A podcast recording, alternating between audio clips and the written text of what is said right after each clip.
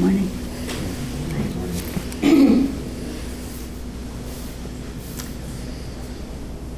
Hi. How many of you um, are new to sitting? Two, three? And you're going to sit the three day? Two day? Two, three? Do you have enough instruction of do you feel like you've had enough instruction, zazen instruction, and enough so that you're comfortable? You have a kind of a sense of what to do and stuff, sort of. Could you talk? No, Ian will talk with you. Okay, more so you so you're comfortable. And if you have um, questions, you know, ask. And um, even though we sit still, we don't want you to get hurt physically. If you have sharp kind of pain, make sure you move. Okay? Okay. Um, I've been here for a few days now, and I, I spent the last couple of days here in the Zendo, just being here in the afternoon, and um, I got three three people I spoke with. Um, they were about suicide. Excuse me for starting a three day sit this way, but this is what's on my mind. Um, two of the people I didn't personally speak with, I spoke with their family.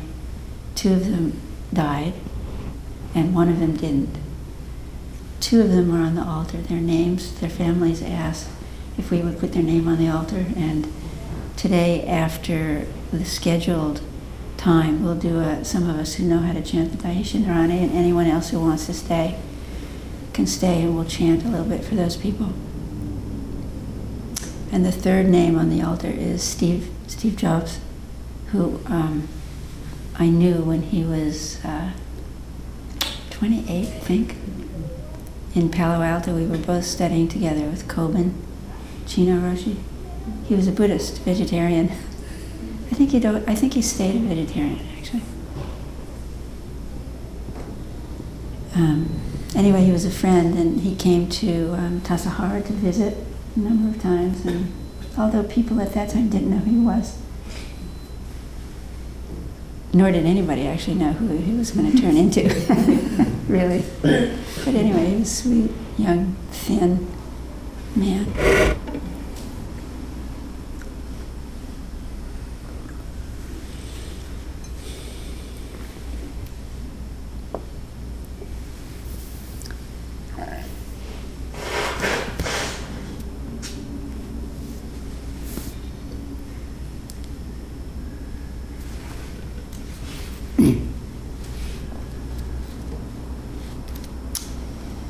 So, um, we're here these three days to continue our practice of being present.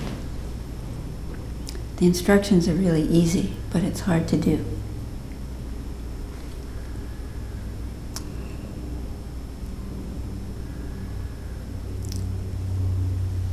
We're here to be the activity of the present moment whether we have some space around our mind of difficulty or duality or not. We are still here, alive, breathing, tasting, seeing, living. And that's enough. It's actually a miracle that we're here at all, if you think about it.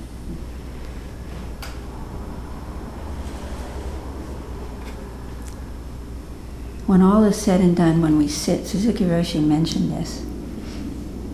The thing that we're most actually aware of when we sit is that we're just there. But we throw that away. We don't even pay much attention. But the fact of the matter is that we're actually just here, alive.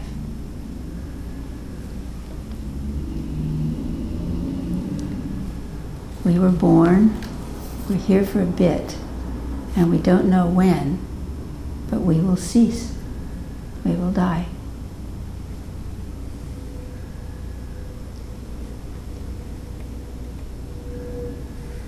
This being born and dying is the question of our practice. It's often said in Zen, it's the great matter of life and death. As a matter of fact, on our Han, for those of you who do the sound on the Han, and even when you pass by, you can see it says, um, Great is the matter of birth and death. Awake, awake, do not waste this life. So every time you hear the Han, you're reminded, right? We're just here, living. What, what, what is that? What is that? Is there any meaning in life? Is there meaning in death? How does that inform the way we are from day to day? Does it inform how we are from day to day?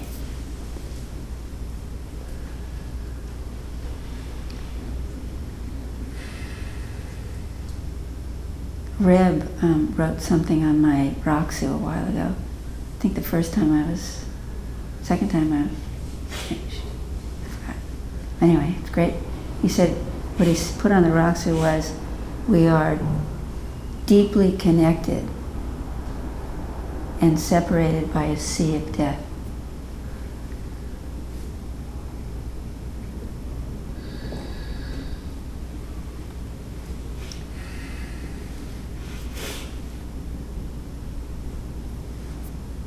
So, how do we understand death? How, how, how can we, how does it help illuminate our life? This being close, if we notice, to this ceasing. And especially, how do we understand that part of ourself that doesn't want to stop? That part of ourself that wants to keep going even if it means our own suffering.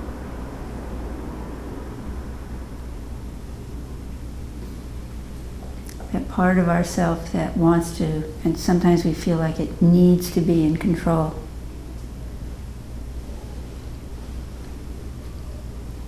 Needs to be the center of everything. Always me, me, me, me, me.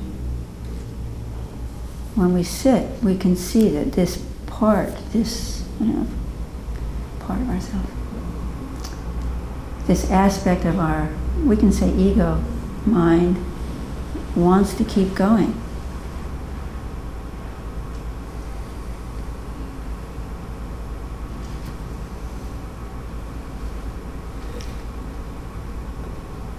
And, and out of that fear, out of the fear of not this, this egoic part, out, the fear that it has of of stopping is what prevents us from simply letting go into life as it has come to be. Much of our behavior, when we really are honest with ourselves, is based on this fear.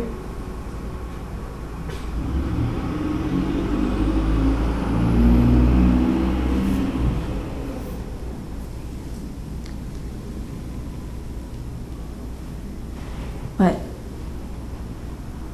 interestingly enough, strangely enough,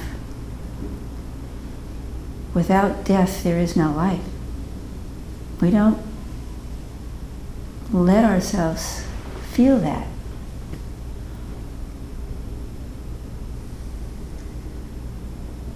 So we can understand that life and death are the same. They're the same. It's like you wouldn't say, um, like if you exhale a breath, the, the exhale, let's say it can be death, it's a little dying. If you don't inhale again, it is dying. But if you inhale all the time, that's impossible. You have to have exhale. We breathe out and we die a little bit. And then the body remembers and it, and it breathes in. You can see in Zazen, just breathe out and wait. The body will breathe in all by itself. The same thing. Breathing out, breathing in. It's the same thing. You can't have one without the other. It's like a coin has two sides, but but there's no such thing as a coin without those two sides. Right? It's the same thing. There's no really such thing as winter all by itself.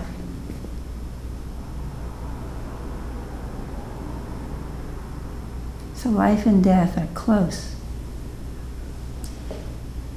We have to die. When it's my turn to die, it will be my turn to die so that the next generation, the next life can have the space, can have its time.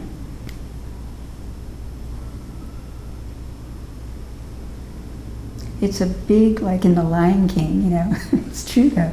It's a cycle, it's a circle of life, you know, which includes death, life and death.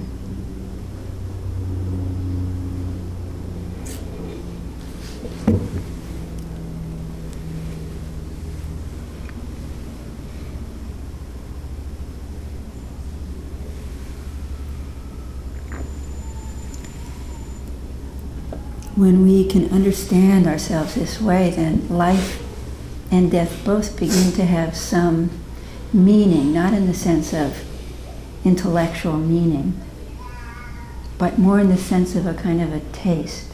We begin to trust life to be the way it is. We're not, we don't have to fight against it so much.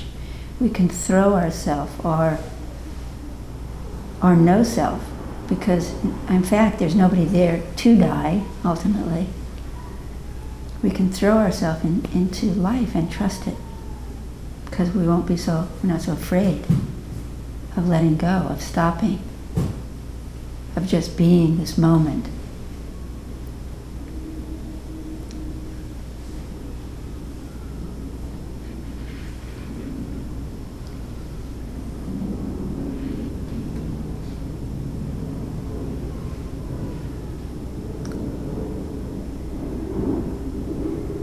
So this informs kind of our attitude in Zen. We, we know deeply that we can't hold on to anything. That we have to be 100% committed to whatever it is that we're doing on this moment.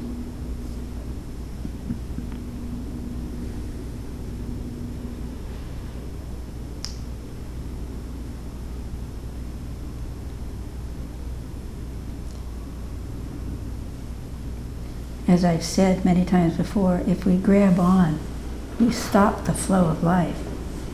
It's like when you put something in a river and the current of the river is continually going to flow. If you put something in a current of a river, if it's strong enough, it just will push it over or go around or so on.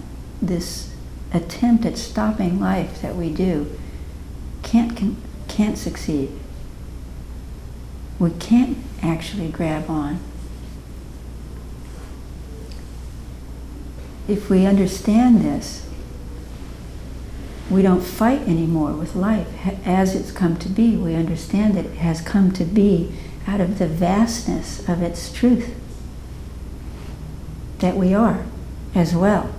So we join with life instead of resisting, instead of fighting all the time. We join with life first. And out of that, it tells us mostly how to act. Instead of imposing our idea on what should be happening, it comes out of the situation. We don't have to fight inside first and then not fight outside.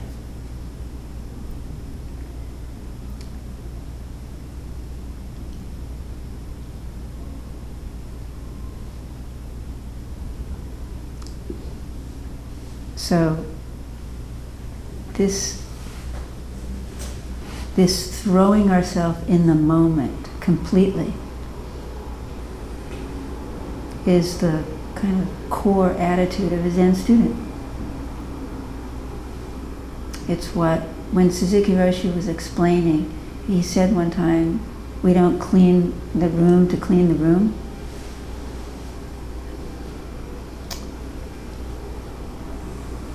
So what he's saying is, is if we look and see, and there's dust on the floor, we clean that, we clean the dust. And then if a drawer is left open, we push the drawer in. Or if there's a window and it's dirty, we clean the window. We, we do take care of each thing, and if we take care of each thing completely, the room ends up being clean. But it's not some idea we have first, like the room should be clean. It's more like you go to the kitchen and there are dishes left in the sink, you clean the dishes, you put them away, and then you turn around and oh, gosh, there it is. Sink is clean.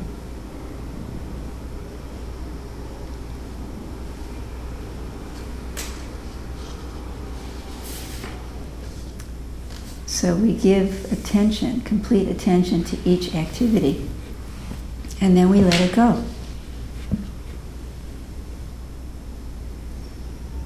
We die to that activity. We die each moment.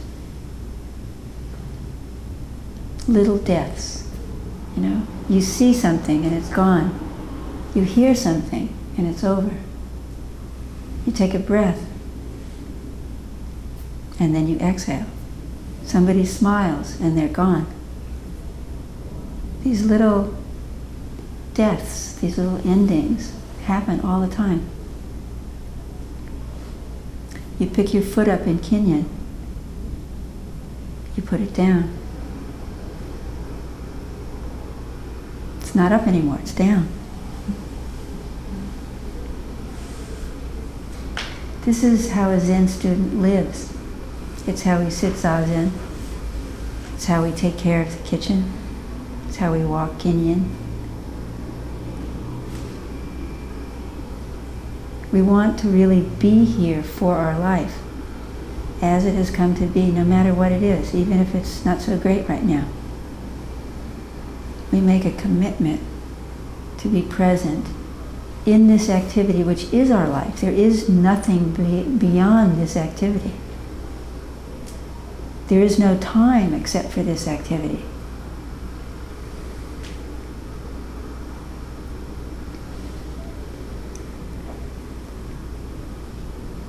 I was thinking the other day of Tupac's song. I don't know if you know the song, you know Tupac song, Death Around the Corner. Do you know that song? It's a terrific song.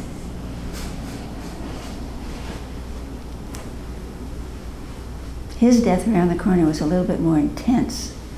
In the song, you know, he's standing at the window with a big gun, I think a you know, a big gun, expecting to be killed, which in fact he was. So maybe that wasn't so stupid, you know. He expected death around the corner. I wonder how that informed his life. But we have death around the corner also.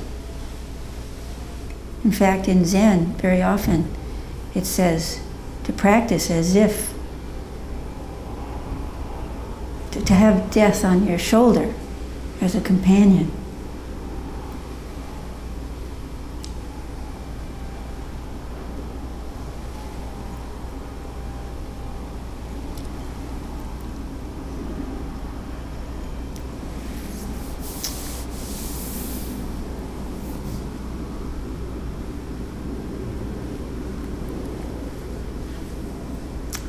So when it comes down to it,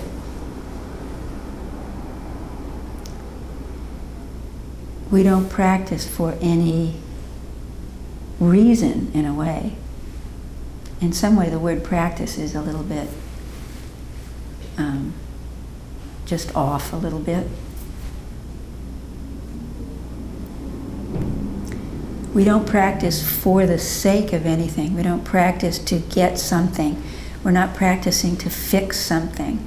We're not practicing for over there, for the next something, the next moment, the next anything, the next goal, the next experience, nothing. We practice just to live. We practice because it is our life. We do this, this is a way of living. Like Katagiri said in one of his chapters of his book, Returning to Silence, it's the, the name of the chapter is To Live is Just to Live. He was serious. To live in this kind of wholehearted, open way, open to life, open to yourself. No matter how you are now, it's enough. Just that you're alive is enough. It goes by really fast. There's nothing to do. You don't have to be, you know, a top CEO of a, the most valued company in the world. That was just his kind of, I don't know, destiny is kind of a strong word, but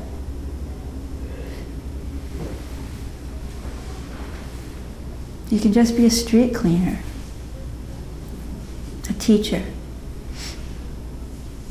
Doesn't really matter. We're all value equal. We're all life living itself. And then looking like we die. I heard Adyashanti give a talk one time. He said, um, what was it? Oh, this is really good. It's so true. He said, you know, if people were really guaranteed that the part of themselves, that the ego part of themselves, would live beyond the body, right? It would be okay for us to die. We wouldn't mind it at all. Because we'd still be there somehow as a personality. It's that part of ourself that creates the suffering, that wants to keep going. If we just allow it to let go of this, uh, the, the energy it takes, you know, to keep itself the center of the entire universe. It's hard, you know. We should put it down and die.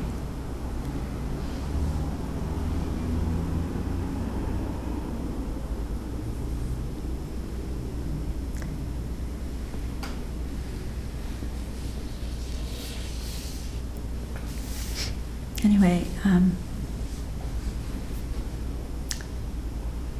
the instructions, the ultimate instructions for zazen, for sitting zazen, not really in the beginning, I'll make a little adjustment, but ultimately, the instructions are not to do anything. The instructions are saying just be, just be. Just be your out breath. Not even yours, but just be the breath. Just exhale. Just inhale. Just sound. Just feeling. Just sensation. And when we do that, we die a little bit.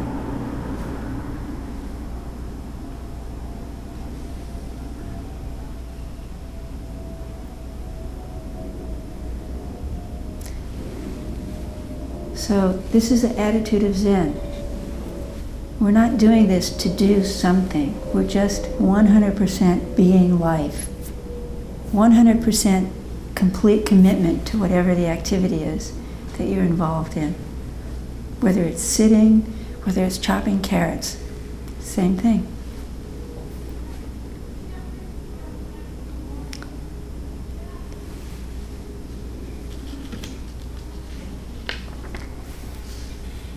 When we don't live this way, we miss our life.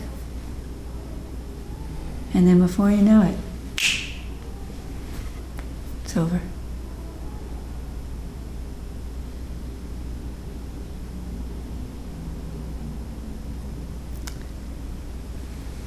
So um, this is the first day of three days of living this way. We, we come together to live this way during retreat.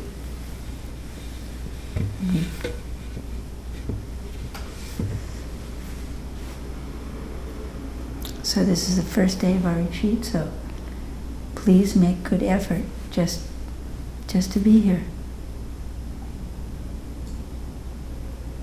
And as you make your effort, as you know, it helps and supports everybody else.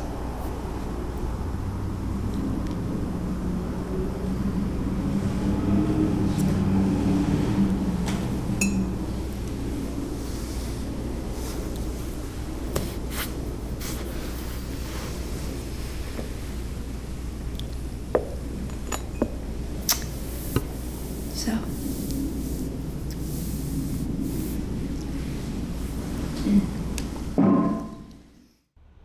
Thank you for listening to this podcast offered by the Brooklyn Zen Center. Our programs are given free of charge and made possible by the donations we receive.